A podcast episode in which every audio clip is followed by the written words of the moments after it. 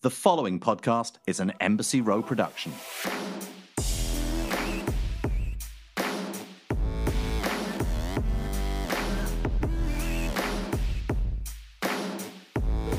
Hi, this is Sarah Riff, and welcome to Having It All and Other Lies, the podcast where I talk to people I admire about letting go of perfection, embracing the chaos, and redefining what success and happiness look like to them. Because ultimately, the only definition that matters is our own. Named one of the most creative people in business in 2020 by Fast Company, Today's guest, Amanda de Cadenet, is an entrepreneur, journalist, photographer, and advocate.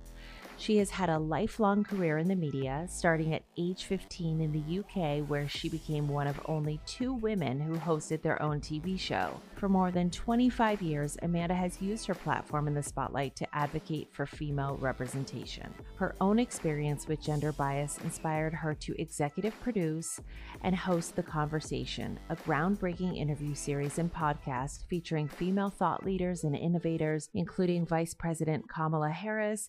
Me Too founder Tarana Burke, Gwyneth Paltrow, Alicia Keys, and Lady Gaga, amongst others. Amanda is also the founder of Girl Gaze, a platform that connects a network of female identifying and non binary creatives with companies who want to hire more diverse creative teams. In her spare time, Amanda also has written two books. One is called It's Messy on Boys, Boobs, and Badass Women, which I loved, as well as a beautiful photography book called Girl Gaze How Girls See the World and Rare Birds. I'm so excited to talk to her today and understand more of how she sees the world, and I hope you enjoy.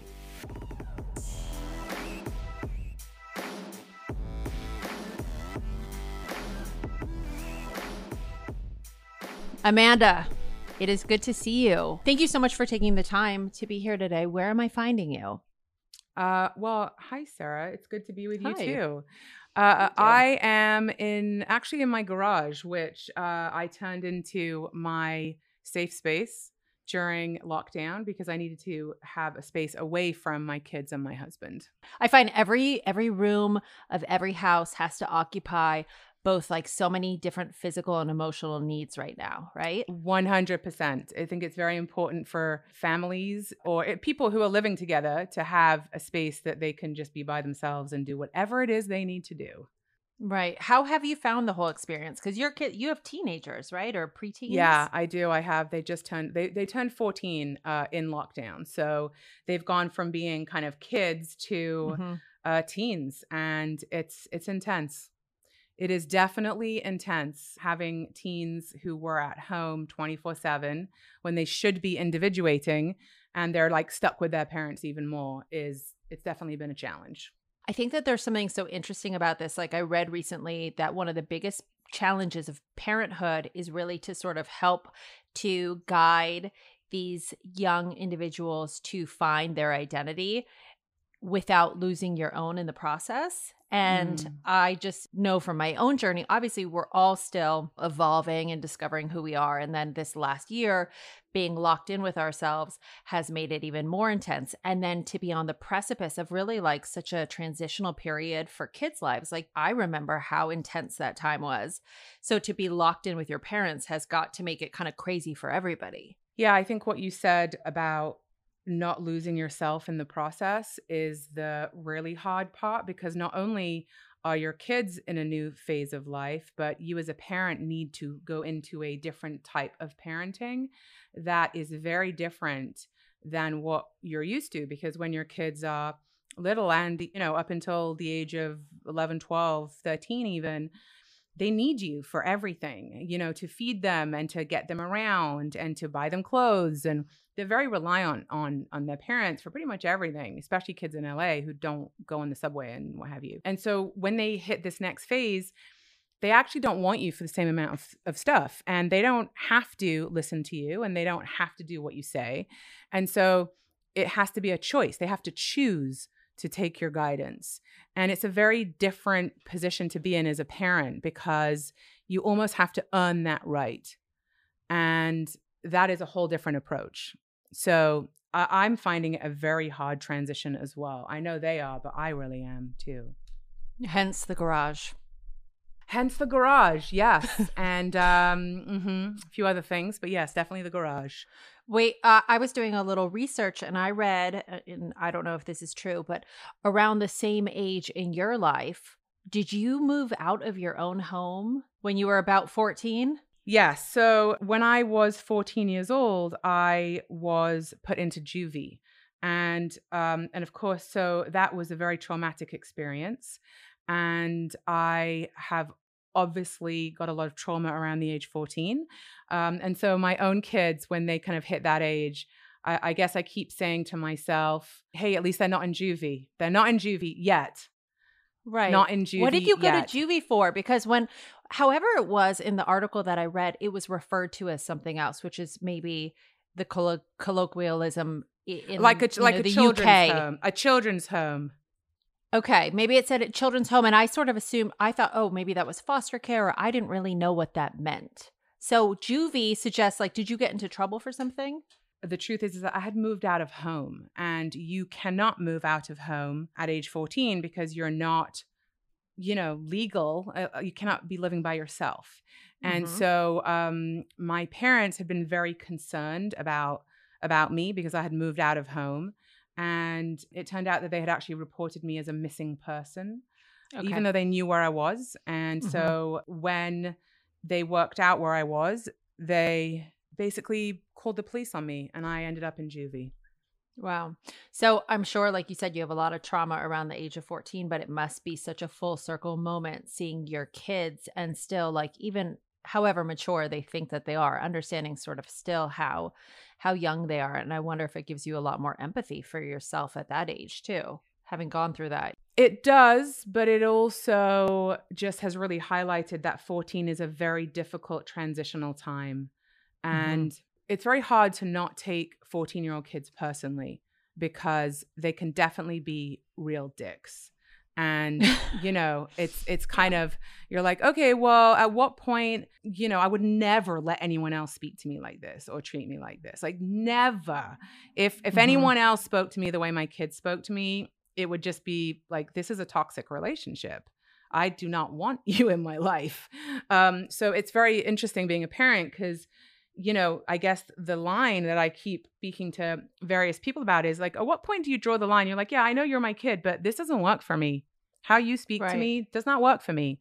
And I love you, but until you can speak to me, you know, without that level of hostility or aggression or judgment, I'm just not willing to talk to you. You cannot do that with your child. So, because then they feel rejected.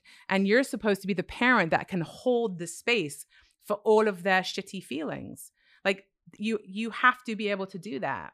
Because if you don't, then they grow up with not being able to safely express all the the dark sides of them, which most of us you know did not have that experience of being able to express those feelings so that's part apparently this is part of my role as a parent is to create a safe container for my kids to express all of their negative emotions and to know that that's okay to express them in an appropriate way and that they are still lovable Right. And do so without it taking it personally. which is i mean it's very very hard to do I would I would say almost impossible. Yeah, I mean it it's not really possible for me, I have to say, because I'm I'm very sensitive and I feel things on a very deep level, which is a beautiful quality to have, but it's also can be painful. And mm-hmm. so, you know, navigating as a parent, how much of that container can you be is, you know, it's a work in progress. Some days I can be more of a container than others. Other days I'm like, I just need someone to be a container for my bad feelings, you know? Um, that's Yeah, what we have hard to find for, that person. Of course. Un- unfortunately, you have to pay that person, you know, and you don't get to live with them and just berate them ad nauseum for free. No, no, they they will leave if you do that. Yeah, it's really frowned upon. how has your how has your headspace been like throughout the last year and then now because you, you're in los angeles right I am, yeah. I find that we're in this like this weird sort of in between limbo state which is almost i find a little bit more hard to navigate than when it was very clear what we were meant to be doing and you were just adhering to protocol which was stay home and everything that came with it like yes of course that was tough but you you felt a safety i think in the rigidity of understanding what to do Like, do you feel comfortable? Are you out and about? Are you engaging? Do you feel like any sort of residual weird social kind of issues? Definitely. I mean, you're talking about having a very clear structure, which I think Mhm. a lot of people do well with in life, knowing what the boundaries are, what you can do, you can't do. I definitely feel like I've gone out for dinner the last couple of nights, and it's the first time I've been out for dinner since I don't know. And I definitely am not feeling great around lots of people. Mhm. And I also have found myself saying like really stupid things, you know, that like I grew up on live TV. I'm pretty good with being in control of what I'm saying and knowing what I'm saying.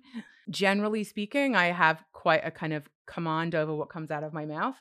But I have found that I'm having some like social awkwardness. And I was trying to work out because I did have dinner the other night with a friend and her new boyfriend. And I said to my husband afterwards, I was like, was he just really socially awkward or am I socially awkward? Like, what's going on here? Because it felt really awkward. And we were trying to work out. And it didn't what did really he matter. think? Did It did didn't. your It didn't really matter think? who. It, it didn't really matter who the, the end result was. But I know that I was definitely feeling awkward. Mhm. Um, so that that's kind of interesting to observe. Yeah, I think we're out of practice. And so the more hunkered down that we've been and the more insular your group has been, you just, yeah, I think you're out of practice. All right. So tell me something fun. What was the last lie that you told?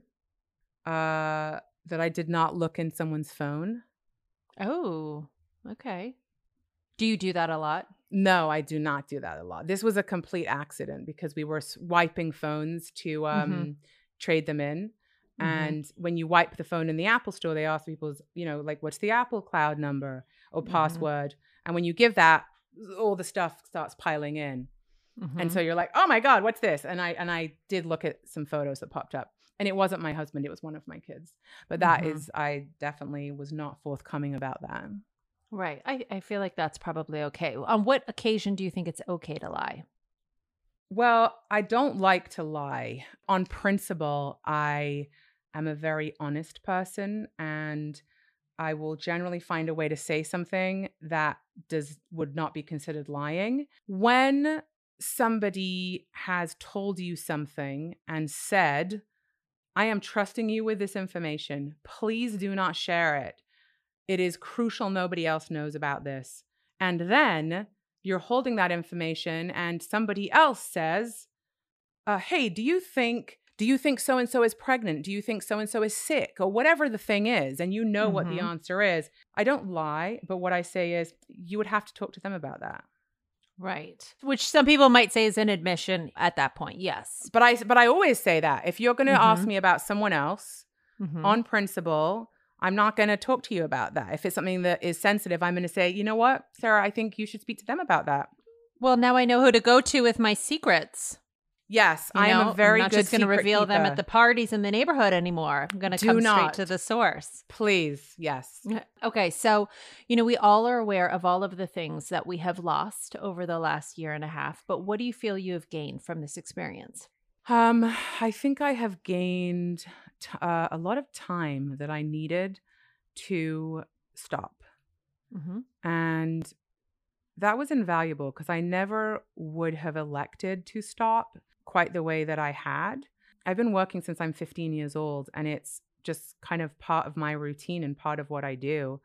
And it was really incredible to be able to be still and to do all the weird little things. Well, some of them were more substantial, but the things that I just hadn't done for years and years and years. That was really good for me just to kind of be and not have my brain always in like, oh, I have to do this or I have to do that phone call or I have to go do that job or just to kind of be still. That that gave me a lot of insight and grounding that I needed. Mm-hmm. Okay, so you know, I want to talk to you about the notion that we are sold, I think, primarily as women, about the concept of having it all. Is that something that you believe in? And if so, what did you think it would look like? I mean, I've been working since I was 15 and then I had a child at 19. I was married at 18. And I have been married with the same partner for the last 20 years. I've been a mother since I was 19 and so majority of my life I've been working and being a mother and being in a relationship. And so I know firsthand that this phrase, having it all, is just complete bullshit. And it has always really bothered me that it was even something that was considered as a truth because it is setting women up to feel like failures and to compare themselves to others and to ultimately feel like we're not doing enough when in fact most of us are doing way enough and then some and we need to do less. So it is one of the grossest lies if you ask me and i've always been very vocal about how lacking in truth it is because what does that mean have it all your have it all might look different to mine might look different everyone's looks different right so i know that if I want to parent with the level of consciousness that I want to parent with, that I do parent with, that takes a lot of time. And not just with my kids, but with myself to keep learning and growing and challenging myself to, to grow as my kids grow. Same with my marriage. I'm not married for 20 years. I didn't wake up 20 years later. This has been an immense amount of work and continues to be and to have a career for as long as I've had a career. And I'm very grateful that I get to keep having a career. That takes work too. And so there's only 24 hours in the day. And nobody has more time. That's the one thing we all get the same amount of time. It's just, I know that there is always something that is suffering out of that kind of trifecta. And whatever is in crisis or whatever is like on the front burner, the other things are on the back burner. You have to just keep moving stuff around. Okay, now I need to give time for my relationship. Wow, my kids are getting really stretched thin. I just haven't given them enough time. I can feel it because that one's acting out, that one's mad, da da da. I gotta, I gotta cut back on the work because I'm just drained. You know, when you are trying to be the ultimate and in each one of those at the same time, it, it just it cannot last for long. At least that's my experience. By the way, there may be someone listening to this that's like, I don't know what she's talking about. You know, I think I have it all and it works fine for me. And that's great. I'm just saying, mm-hmm. for me, this is my feeling on it and this is my experience with it. Right. Well, of course, like you said, I, I think it's it looks di- different to each of us, and I think that we each have different barometers for what sort of quote unquote success we want to have in each of these sort of parameters of our life and what constitutes that for us. And also, you know, I think the challenge for a lot of people too is that putting your all or the entirety of your efforts into any one of those pots, as you say, really leaves a lot of us feeling unfulfilled in the other areas. And so I think it's the effort to try to keep everything sort of on a simmer but at the same time understanding that there's going to be those times where each of them really need the full intensity of your efforts and your commitment and your intention and that's going to switch yeah that is true and i feel the same way but what i also you know think that we start teaching our girls young that unless they are working and having families and holding and having successful relationships unless they are doing all of those things they are not successful. So the message that is given is not, hey, listen, if you don't want to have kids, it's like when women choose to not have kids, it's discussed. Like, oh my gosh, so and so doesn't want kids. Mm-hmm. You know, mm-hmm. it's like, yeah, what's so wrong what? with her? So mm-hmm. it, it should not be that, right? Right. Because we're culturally, we are raised, there is focus on the fact that you are not fulfilling your role as a woman on the planet if you're choosing to not have kids. I mean, I have immense respect for people who are like, yeah, I don't want to do that actually. I just want to uh, work and get laid. Okay, great. You know, by the I mean? way, after my night last night, that sounds like a better option. You know, for many of us, by the way, yeah. You know, um, so I, I think again, the message, you know, and and also women who just choose to be mothers, you know, which, as we know, is one of the most emotionally intensive, labor intensive, unpaid jobs that we have. But, oh, but very little respect. Very little. And mm-hmm. women who just want who want to be see i said who just want to be. See even that came right, out of just, my mouth. Right. And it's not And I know differently, but even in my communication, that could be construed as me looking down on somebody who is just wanting to be a parent. Right. What does she what does she do? She's just a mom. Maybe they're mo- Right. women who are choosing to do one thing instead of all of the stuff. Maybe Mhm. they're actually more sane than many of us. I would argue yes. Well, you know, I think it's all about designing the sort of life that you want for yourself, right? So you talked about the fact that not only did you move out at 14, but that you started working at 15 and you were one of two women who had her own talk show at that point, right? In Mhm, the yeah. UK. So, number 1, I want to know a little bit about where you grew up and what you envisioned for the type of life you wanted to design, and then also where the confidence and the assuredness at such a young age came from to be able to do that. So I never had an idea of what kind of life I wanted. I knew that I needed to be financially secure in order to have anything that wasn't reliant on other people. And I did not want to be reliant on other people. I did Mhm. not want to have um, to ask whatever boyfriend I had, like, oh, hey, I, I really like this piece of jewelry, or, you know, I want to buy these shoes. It's like, yeah, I'm not doing that. If I want the thing, I'm going to have my money and I'm going to buy it.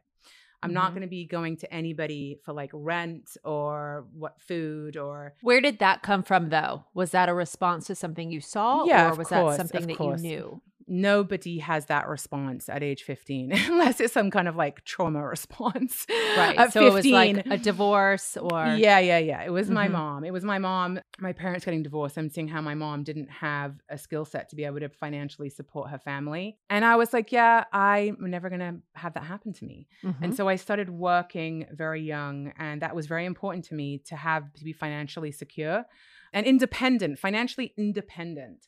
So, and why was I confident? I was confident because I wouldn't have said I was confident. It was definitely fake confidence. It was kind of fake it till you make it. But I genuinely was very curious about people in the same way that I am now. And I'm really interested in what makes people tick. I'm very curious about how people got to be, you know, who they are in the world and what their road and their journey has been.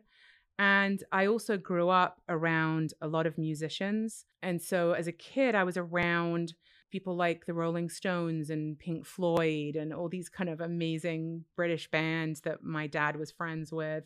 And so for me, it wasn't unusual to have, you know, musicians and successful musicians in my kitchen growing up. And so it was a very natural progression for me to interview musicians, which was my first interview job I had on TV. Uh, it was a live late night show called The Word. So that kind of comfort level combined with my curiosity about people, you know, I was able to do that job and I learned as I did it. But having like my first job was hosting live late night TV. That was my first job ever. and you were actually 15, or how old were you? I was at that point? 15. Is that legal? I mean, I don't think it is actually, but I Mhm. think um, Because it wasn't undercover. You were on live I was on live TV. television. I mean, that I, I guess that was at a time where you could still like run a red light and not have a camera take a photo of you. Like, right, right. you know what I'm saying? Like the law was not as hardcore as it is Mhm. now. But I'm sure there was some kind of permit that I had to have. I don't really remember, but it was my first job. And I, you know, I just learned to kind of navigate my fear and learn to navigate kind of feeling publicly you know humiliated for like saying or doing something wrong on live tv i think it's also why i'm quite i find um, it's very hard for me to feel embarrassed because i grew up on live tv with no delay. So if you would say something or would forget something or whatever it was you'd trip it doesn't matter. People would see it. And so i don't have kind of embarrassment about pretty much anything at this point Right. Well, and by the way, and that makes much more sense at this stage of your life with the sort of maturity that you've earned with time and age. But at 15, like you said earlier about your own kids, you're physically developing too. So Mhm. that must have been a weird thing, right? You're kind of like on the precipice of like you're teenager, you're not legal to work, you're certainly not legal to date, but I imagine you're in the spotlight as this young woman. Was that a weird sort of coming of age? I mean, it was the only thing I knew. So I- think it's very damaging being a young person who is trying to form your identity and doesn't even know that that's what you're trying to do, but you're doing it publicly, I think it's Mhm. a very dangerous position to be in. I have the most immense amount of empathy for people who have to grow up in the public eye in that capacity because you just cannot get out of it without a lot of damage. You just cannot. right. You know, the combination of fame and being a teenager is it's not a good combo. Was that something that you got quite famous for at that stage of your life? Yeah, yeah. I by the time I was sort of 18, I was like a household name there and I Wow. could not go anywhere without, you know, I don't know, like like Britney Spears or somebody. You know what I mean? It was like and I'm a girl on TV, but there was no not really famous people in England that there weren't England's like a weird fishbowl. They have like their famous people of which I was one of the first young I was probably the first young person who was famous there.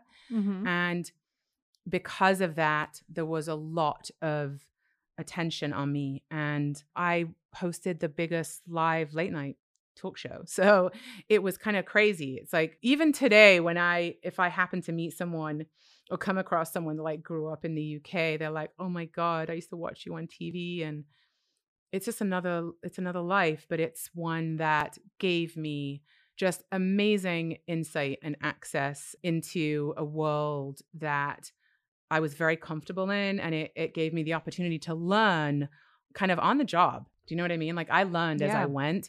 And I don't know that you could get that opportunity now. Everything is so kind of like by the book, you know? Whereas at that point, it was like, this girl has never done this before, but Mm-hmm. I don't know. She seems like she could do it. Let's give her a shot.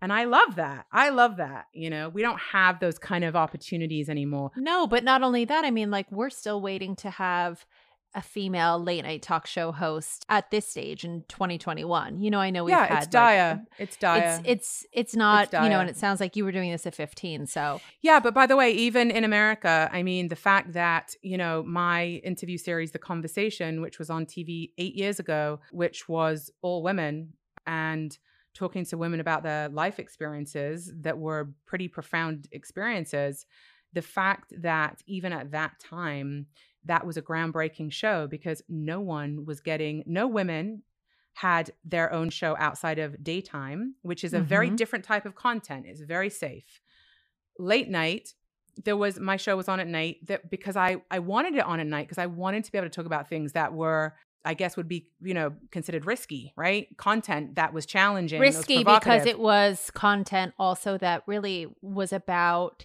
things that all women could relate Yes. to. Like I, I was such a big fan of that show. I am such a big fan of that show. thank you you know, number one, you said it was eight years ago, but that was like you were bringing together such enormous talent as far as women, but also that they were able to talk about things. Think about it. If you're on like Jimmy Kimmel, no disrespect to Jimmy Kimmel, because I think he's great. It's like you're doing, you know, a pre show interview with a producer, you're doing some sort of little funny bit. You were talking to people about where, you know, their insecurities came from, eating disorders, financial issues, sexual identity, such deeper digging questions than are at- on any of these shows. I mean, maybe something, you know, along the lines of Oprah talks about some of those things, but not just for women with women. Yeah, thank you. I mean, it still kind of bothers me that there just isn't a space for women. You have to carve your own space and create your own space, which I did with the conversation. When I Mhm. came up with the idea for that show, it was because I had my twins and I had severe postpartum. And I was trying to find stories about other women who had postpartum. And, you know, I just couldn't find any. There was nothing that was public. A few years later, Brooke Shields came out and said that she had postpartum. It was like a big deal, right? Right. More people now have talked about it, but I was like, wow, this is really fucked up that there's no women just aren't talking about this shit. But I know that there's other women who are dealing with this. And it kind of gave me the idea for the conversation because I realized, well, I can interview people. These are subject matters that I'm really interested in. I know I I have other friends who have dealt with this stuff. I'm just going to Mhm. interview friends in my living room about this stuff and I'm going to put it online so that other women can find it and feel less alone. And so I started to shoot that show using my own cameras because I'm a photographer. I know how to operate cameras, I know how to do sound. And I would literally like start the camera and then jump into the frame and sit and do the interview. The sound was not great on the first ones because You know, was- get you a woman that can do both. I mean, at least you weren't using. Riverside. I know. but my point is, is that, you know, there was no place for that show to go other than online until Mhm. a friend of mine said, you know, I think this could go on TV. You'd reach more people on TV because if your goal is for people to be able to find this, it should be on TV. And it was really sad looking around going, well, where could this show live? Right. And ultimately, it was very disheartening for me to realize that if I wanted to have a space on television in America, I would have to carve that path and create that space myself. Which, Mhm. by the way, on top of already making the show from your living room and then and shooting being- it.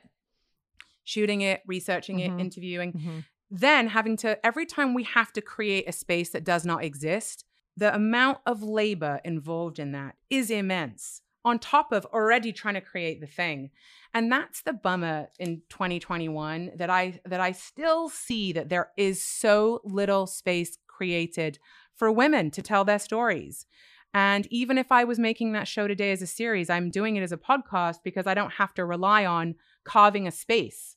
But even if I was going to make that as a series, where is it going to go? Well, okay, but I mean, here's I was going to ask you because uh, on one hand, that show was so ahead of the curve, right? Like we're having a lot more of these conversations, and the narrative is slightly different today. And I think that there there are more conversations about this. But what was the response to the show? I mean, it was only it was only incredible to be honest because it did end up on television and it was we sold it to 18 different networks around the world which just showed me that there was a need for this kind of content. The response from women who watched it would just make me weep. People would just come up to me all over the world and say that interview with so and so Jane Fonda or whoever it was, that changed my life. And that made me realize this. And I left my marriage, or I started that job, or I had a kid, or I had an abortion, or whatever it was. I just, it was incredible.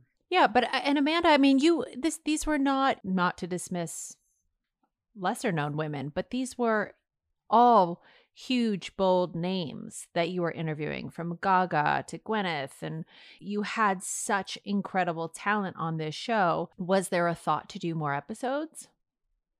Yeah, there was. Um, and I actually may do another series. I'm definitely kind of in the process of talking to a couple of streamers um, about doing that because I do think it's a really incredible platform and it is a really wonderful way to tell women's stories. Here's the other thing I think we're in a different time. As you said, there's a lot more places that are that are having these conversations now, which is fantastic. I wanted to create a space for these conversations and where I, and it was where I was at personally, right? It was what I was learning and what I was trying to manage in my own life and grow in my own life. I feel like I'm in a different place now and I feel like what I would make today is slightly different in the sense of I feel like when I started making that show, this information, that level of personal, intimate stories was not being shared. And Right. we needed women who had influence to share these, what they had overcome and the challenges in their lives so that other women could feel like they had a path forward and that they could learn tools and or they could see a path to navigate the same thing that they were navigating in their lives. Now we're in a very different time. People live stream their births. It's a very different Mhm. time.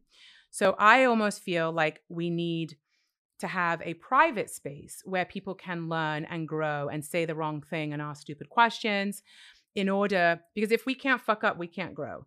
But we can't really do that publicly anymore. So I feel like we need private spaces to be able to have conversations and to be able to express how we feel and to not know. And so I'm actually launching a um, a conversation community, which is a private community that will be a lot of the content and the subject matter from the conversation, but it will be kind of it'll be in a safe space. So I'm launching that because I think that's what's needed. That's a way I can support women in a safe space. And I also think that I want to start building bridges between men and women because Mhm. I have worked in this various spaces as an advocate for women for many years and I continue to be, but I also feel that as a woman who's married to a man and who I have a 14-year-old son and I have many friends who are male, I want to help build bridges between genders because right now I feel like we're in Groundhog Day where that there's very separate gender camps and there isn't a space where all genders can speak. And how can we move forward while we're siloed? We need separate spaces, but we also have to create a welcoming space where we can listen to each other's perspectives and points of view and negotiate. I don't want to say terms, but mm-hmm. negotiate in a way to be able to progress. And there's some things that cannot be addressed without more genders in the room. And so I feel that that's an area I really want to focus on. And that is what I will be bringing in with the next kind of work that I am doing. Right. Well, that sounds great. I mean, it's interesting because you said, you know, obviously with your upbringing and kind of being thrown into this late night realm, you were really sort of became comfortable with doing things on the fly and also that almost impervious to judgment in that way because you just were able to roll with the punches. And even from what was it, eight years ago that the show launched to today, our share culture is so different. Like you said, like people live stream their birth. But I wonder if, even though everyone is being so open, if you feel like there's inherently so much more judgment now because it's not like dance as if no one is watching. Everyone's eyes are on everyone. And, you know, when you get into the gender conversations, I think it's very tricky for people not to feel like they're going to be judged. And that's why I understand that in private, those conversations could be had in a way that hopefully will make progress. I want to talk about your work with Girl Gaze because I think, you know, obviously it's all part of the bigger puzzle of just not only advocating for women, but really kind of renegotiating sort of the the gaze through which we're selling product, we're hiring talent, we are looking at ourselves. So tell me about that. You you're you're a photographer and you did sort of like a call to action in what was that 2016 16.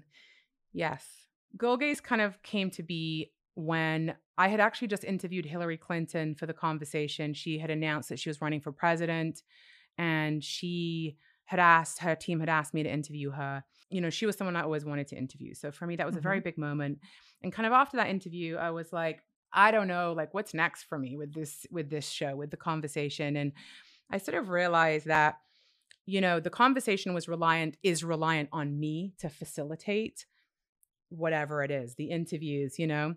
And I wanted to be able to to find a way to actually utilize my privilege to in a tangible way empower as many other women and girls as possible. And so I came up with this idea for Girl Gaze, which initially was a call to action that I put on to Instagram for, you know, female identifying and non-binary creatives to share their work using hashtag Girl Gaze. And it was just, I don't know, hundreds of thousands of people shared their work over the last, over the first, I think like one year even. And I started an Instagram account because people were always saying to me, not only did I have my own experience as a photographer where the glass ceiling was so low I could not get off my knees, um, and it was devastating to realize that. But people would always come to me and say, I need a female photographer, or I'd like to hire a female director. And I just always know who those people are because I'm interested in them and, I, and I'm interested in their work. And, and so Girl Gaze really just kind of blew up because of all of the work being submitted, it was like, oh my God, there's some phenomenal talent, which I knew. But then I started posting all their work. And then, you know, magazine editors and CMOs of brands and people that I know would started following Girl Gaze. And at some point, it got to the point where people were like, I want to hire this girl. I was like, just DM her, you know, hire her. Great. And then it got to the point where brands were coming to us and, you know, we want Girl Gaze to create this content, and which was ultimately like me you know, ideating it. But then instead of me creating it as a photographer or a director, it was finding girls from the Girl Gaze community, giving them the opportunity and helping, putting a support team around them so that they could create the work. And so cut out the middleman, which is agents and agencies. Because if you're someone who's creative, but you don't have any access to get in front of Levi's, how are you going to do it? Well, if you're a Girl Gaze, you can do it because we get in front of people, right? And so it kind of turned into, you know, we I ended up raising money, which I will never do again. Wow. I just want to say I will never ever as a female founder without a male co-founder, I will never raise money again. That was one of the most I have I have been humiliated in my life, I can tell you. It was nothing like raising money. Was this go- like you were going out to VCs? Yes. friends. Okay. And it was just it was just that humiliating. it was a year of my life Mm-hmm. Maybe longer on a daily basis, other than Sundays, although I'm sure I was redesigning my deck for the five millionth time on a Sunday. And it was so disheartening. The amount of people who, now we know that female founders get 2% of VC funding. We know that, right? 2%. But that 2% was not coming that my way at all.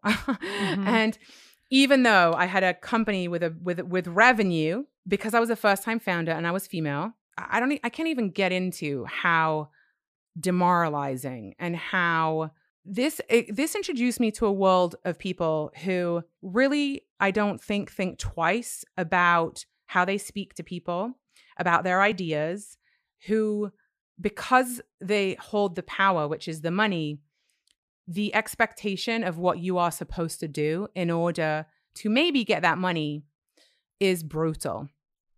And I have spoken to so many female founders. And by the way, I did raise money. I raised multi millions of dollars in the end, but I will never do it again. And I am very, very grateful for the people who did invest in me and Girl Gaze because without them, we would not have been able to build the tech platform we have. We would not have been able to provide over 10,000 paid jobs for women and non binary creatives that have built careers and changed people's lives in substantial financial ways and creative ways. So I'm extremely grateful for the people who did invest. But I have to tell you that it introduced me to a world of people that I, I know that that is not a place for me. Do you think, Amanda, it's because two things ring out to me right now? Is number one, because you said the glass ceiling was so low that I was on my knees, you know, which is really disheartening to hear. Number one, because you're a person who has a platform, who has access. You're not coming from some podunk town with with no contacts. Like you're immersed within the community. So if you feel that way, I think that that's a really brutal state of affairs for other people who don't even have That's why I did that it. You have. That's right. why I did it. Because I thought if I am having this experience with my Mhm. talent, with my access, wow. No wonder there's so few female creatives who are making it to the top here because Right. there's no way they can get there. The barriers to entry are too many and they are too deep. And maybe I can be effective in utilizing the privilege I do have to help construct, imagine a new system. That is what I'm talking about with p- carving the path that doesn't exist. Create Mhm. a new system, a new ecosystem that actually circumnavigates the issues, right? And you have obviously with all the jobs that you've been able to offer this community of people.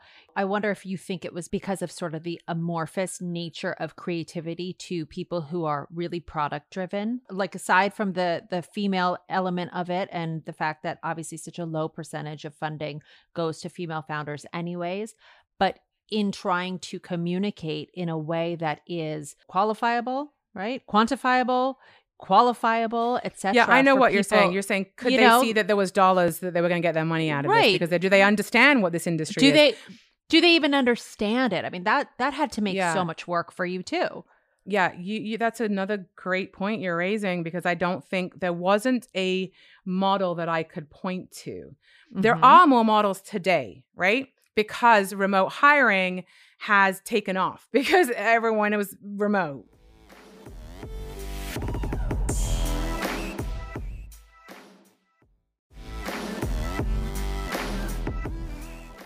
there are a lot more people i would say in media and in culture that young women are seeing that you and i growing up did you know there was really like a a body type we live in west hollywood so they are impressionable in that we have a bombardment of imagery all the time like just in the basics of you know seeing all of the um the outdoor advertising but look i'm thinking of someone like Addison Rae. You know what I mean? Like whether you're into TikTok people, is is not the kind of Kate Moss person or the body type that we were growing up. No, no, but you know? she's but she is she is girl next door, pretty. Mhm. Her Mhm. body fits, you know, the the kind of like you know generic uh although Mhm. it's not generic right so that's entertainment like this is Mhm. not a generic body although we are saying oh she's not kate moss well no kate was very her body type was a very you know different body type to that. But what is normal? I think what we're talking about is has normal expanded? Has our kids concept of normal like what's an average normal? You know what's average in the us is a size 16 Mm-hmm. but that's not what is put forward in popular media as desirable still. Now and guess what? The truth remains is that when people look at um, Addison Rae, let's just use that Mhm. example, versus Lizzo, I love Lizzo. I'm dying to interview her. I think she's phenomenal. The more people will praise Addison Rae and comment on her beauty and her body and her good looks and how gorgeous she is than they will to Lizzo. Mm-hmm. Now, I know what my perspective is, but maybe I don't, I'm not thinking like, you know, the majority of people. So people are still more praising of Addison Rae's physique than they are of Lizzo's. That's the world we live in. Right, right. I understand why. I don't feel that way, but I understand that that is still the culture we live in. Mhm. And therefore, as parents and as someone who creates media, I know I have a lot of work to do to keep introducing different concepts of beauty. Right. It well, it, yeah, and also, you know, just as you talk about as a parent raising a child and the bombardment of imagery and women and their bodies and everything and celebrating shapes and celebrating bodies. Am I am I the person to decide like as I try to shape a world understanding for my 8-year-old daughter? I don't know. If not me, then who, you know? I mean, and by the way, like there is no straight answer on this because Mhm. I mean, look, I have had all these conversations with my I have boy girl twins, right? So right, right. different genders as well. And so it's it's it's really hard to know am I slut shaming um the girl with the smaller body for wearing the thong? Yes. Um but Lizzo I'm calling her Like, an Amber. I'm I'm Yes. saying yeah, I'm saying somehow that she's not right. And then you know it's funny. Then we'll watch something like the Grammys or you know. And and by the way, most and everyone's ass is out. Yeah, Everyone's most of those ass performances I can't show my kids because they're so inappropriate. So it's like they come out with WAP. Well, I can't have either of my children watch that, but am I not celebrating Megan Thee Stallion and Cardi's like owning their sexuality? You know, yeah, it's. I- I But that's that also there's- but that's also about um taste, right? is right? that a male about- gaze though? Is are they doing that to celebrate women, or are they? I want to. I want you to tap that little thing right in the back of my throat. Like, is that like? Is Well- that what we want, or is that like sound good to a guy? like, Not everyone is conscious as to why they're doing things and saying things. mhm. Someone may maintain, no, this I'm doing this for me and because this is my voice and my perspective, they may not know that they have a very deep unconscious need for approval from men. I don't know. Do you know what For I mean? sure. We'll never we are never going to know the answer to that question. But Amanda, they you are married to someone in the music industry. Has he ever been like, you know what I should do? I'm gonna um like I'm gonna wear less tonight for this performance, or I'm gonna, you know, like has he ever No, felt but I- like but he has was to definitely- sexualize himself? Well, there was definitely a period of time in his career where I was like, yo, you need to wear fucking underpants on stage because I can see your You mean because he didn't wear underpants? Because he didn't and i was Oh, like okay. i can see like i can see too much when you're on stage Mhm, and he was mhm. just like i just didn't want to wear them and i was like no no no this is not okay i'm sorry you know and so he was like really and i was like yes yes put something please put something right, but you're asking you him to the- cover up, right? Like just even Yeah. like the outline of penis or whatever you're seeing in that moment. yes versus yes, a woman like totally. But when I was looking through, it was Rita Ora who was like, as a pop star, the less we wear, you know, is like sort of the more popular we are. And by the way, and and, and I may be talking out of my face right now because I only saw this like. I saw this like, you know, like sold to me on something and I didn't click, but I've seen like a little bit sort of in the periphery. Lorde, right, who's an incredible talent, did she put out an image where it's just basically like an upskirt shot? Okay, I want to talk about this. I want to talk about this with you because I had to say that my my initial response was, "Oh my god, Lorde is putting out music. I'm so excited." Mhm. One of the most phenomenal young talents who when remember when she first came out and she didn't have her eyebrows done and her hair was oh just yeah, like of course. wild and and then she started like hanging out with Taylor Swift who I also think is wonderful but started dressing in like Versace and Gucci Mhm. and it was like oh my god what's happened to Lorde you know she's gone like fashion Mhm. and then I started thinking I wonder how this is going to affect her music that she's Mhm. so kind of shifted right well who knows maybe it'll still be great disappeared for a long time heard Lorde was putting out music the first image I see is a shot from the ground up and a pair of yellow bikini bottoms and legs, you know, like she's jumping. Mhm. And I was like, what? Right. Why? Why? What is it about this photo that is what Lorde chose as the first image that represents her music? Now, I have to say, initially, I was fast to judge. And then I had to stop myself and say, why am I judging? Maybe Lorde, I need to listen to the music. Maybe Lorde is at a stage of her life where it is important for her to express herself visually in this way. Why don't Mhm. I be open and hear what her music is about? And maybe I'll have more insight into why she picked this image. Did you? I have not had a chance to yet. Okay. Uh huh. But have you? But again, like, what do you think? no. Uh, this is what I'm saying. This is why I said maybe I'm coming out my face. I don't even know what I'm talking about because I've just seen it, you know. And but I'm like, my snap judgment, which is not cool, was sort of like, oh my god, I thought she was like so much like above this, right? And that's wrong of me because I think that like there's something that we should remember and you know i think about this too as a mother of a daughter like i want to empower my daughter with her sexuality to understand that that's a part of herself that she owns that does not have to be put upon that is not for anyone else and if she wants to express it then you know she should But you know but Lorde is expressing it, and that's the thing is like I want my daughter to express her sexuality and to feel confident and take ownership over it, unless it involves displaying it for other people. And that's the Mhm. unless that I need to look at because that is my judgment and me restricting and controlling her sexual expression. If that involves um, you know, whatever it is, in Lorde's case, wearing the yellow bikini bottoms and the upshot, so be it. If that's part of her personal ownership, that may be different to mine or my idea, and that's fine totally because there has to be room for all different expressions. But I know what you, you're talking about with the kind of, especially with your daughter, you're like, oh no, I don't want you to have to feel like you have to do that. But what if she wants to do that? Exactly. This is my point. Yeah. This is my point. You know, I want to get into motherhood a little bit with you.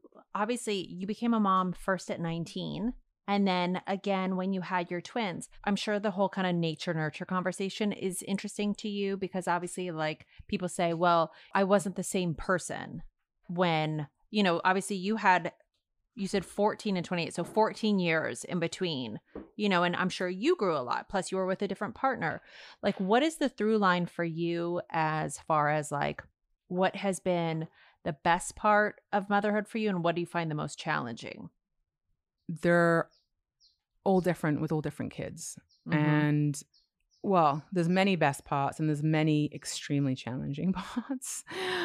And I think ultimately it comes the through line is me as their mother, right?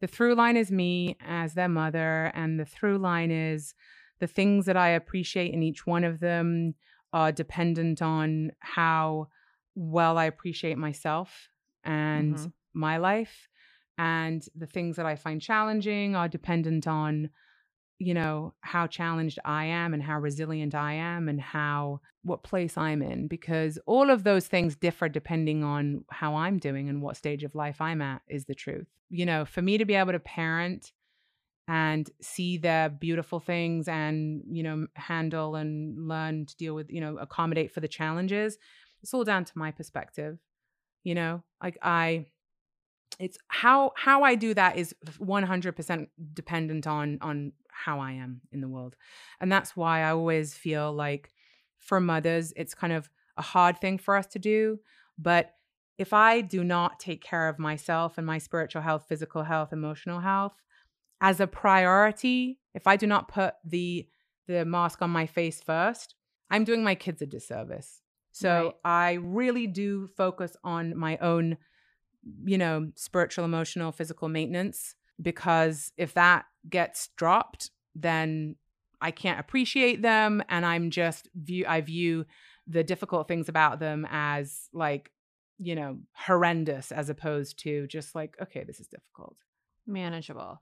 Right. Do you think that for yourself having so much you know and I, I say success because i know success looks different to everybody but having ostensible success do you still feel a need to accomplish things to prove value to yourself or others do I feel the need to prove anything to myself or to other people at this point in my career? Well, it's less about proving it to other people. Something that I realized is that I continuously skip over my achievements and I work very, very, very hard in order to actualize the things, whatever they are book, TV show, like whatever it is, you know, all my various things. And then when the thing comes out in the world, I don't let myself sit in the appreciation and the acknowledgement of all that I did in order for that thing to be alive in the world. I just go, great, okay, let's let's move on. What's next? And it's something that I'm really focusing on because I think I'm not allowing myself the feeling of accomplishment and achievement and seeing my hard work come to fruition. And I wonder why I don't allow myself that. And so it's really at this point less about what other people think of me and more about do I think enough of myself? Am I valuing myself enough? Do I appreciate what I'm making? Um, and why am I making stuff? You know, am I making it for everybody else? Yes, I want to create value in the world. I want people, I want to be able to give people something that maybe I can share with them that would be, you know, additive in some way but I'm also missing the opportunity to build my own self-esteem by acknowledging, you know, the things that I, I create. And so I'm I'm very focused on looking at that part right now and what brings what brings value to me and what is enriching for me and what is adding value for me. Right. That's so important. And I always talk to people about do you take time to celebrate the wins or are you always focused on you know kind of placing happiness or placing your satisfaction around the next bend because i think we all know like you never get there so if we don't acknowledge things or all the milestones or all all the all the steps that felt sort of impossible before. You know, once you achieve them, it's so easy to kind of dismiss and to move on to the next thing without really giving yourself any credit. And I think it is such a, you know, it's such a brutal process by which you never really give yourself that kind of attaboy that we all need to feel the sense of validation inside. Amanda, knowing what you know today, do you have a sense of what your having it all would look like for you? I know this is the name of your podcast, but it's also mm-hmm. called mm-hmm. Having It All and Other Lies. So mm-hmm. I'm going to speak to the lies piece of it, which is that I really don't even, I will not adopt having it all as a phrase that I will ever use mm-hmm. because it is a lie, as you know. And so um, that's not even a phrase that is something I would adapt for myself. I just feel like that is not that's not for me. For me you know what is i think what you're saying is you know what would your life look like? Uh, what you know what do you want your life to look like? Yeah what is peace? Yeah so i guess ultimately to really feel that i am showing up for my family and for myself in the best way with as much as i can bring I don't ever want to feel like there's something I could have done or learned that I just didn't fucking do it because I just, it was too hard. You know, you hit those points where you're like, this is too hard. mm-hmm. Like, no, this, this is like, this is too hard. I cannot do this. And I, I've hit many of those places like many, many times. And I'm somewhat in one again right now where I actually don't feel like I have a lot to say, which is, well, today I was like, I cannot cancel on you again. but I really don't feel like I have a lot to say. And I don't even really want to speak right now. That's the truth, because I'm in a very kind of introspective process. I'm in, I'm processing a lot of stuff right now and kind of where I come out on the other side of this, I, I'm I don't even know. Like I'm kind of curious to know where I land. But I almost kind of don't want to put words to things right now because I'm not quite sure of so many things inside myself. I'm in a big transition around how I think and feel about many, many things. And so, you know, look, what does it look like? I guess knowing that I've fully brought myself to every situation to the best of my ability and that I don't have regrets. You know, I want to feel like I am bringing my best self my messy self, all of myself with everything that I know to each situation. And as long as I know I'm trying, it's not even about arriving. It's like, as long as I know I am willing and I'm showing up with that, then I feel good about myself. Even it's going to be imperfect, it's going to be messy, I'm going to fall short all over the place. But at least I know I'm bringing what I have to the table. And that to me is a space for to feel peaceful. Right. Where can people keep up with the conversation and your new community and follow you, what's the best avenue for that? The best avenue is probably on Instagram at Amanda de Cadenet. I'm on social, that's my handle everywhere. And that's the best place. And that's where we'll be launching the community. People can sign up for it on amandadecadenet.com. And then the Conversation podcast is launching the next series in three weeks. So I've already been interviewing people for that. All right. Well, we will we will follow along. Thank you so much. I'm so glad that you made the time today. And thank I, you so much. I very much enjoyed what you had to say, even if it thank was you. You know, something that you're working through right now. I appreciated you. you sharing it. Thank you, Sarah. Having It All and Other Lies is a production of Embassy Row. Our executive producer is Sarni Rogers. This episode was produced by Alexa Machia and Anna Marie Johnson. The show is edited by Maureen Bigas. You can follow me on Instagram at Sarah underscore Riff and the show at Having It All Podcast. See you next week.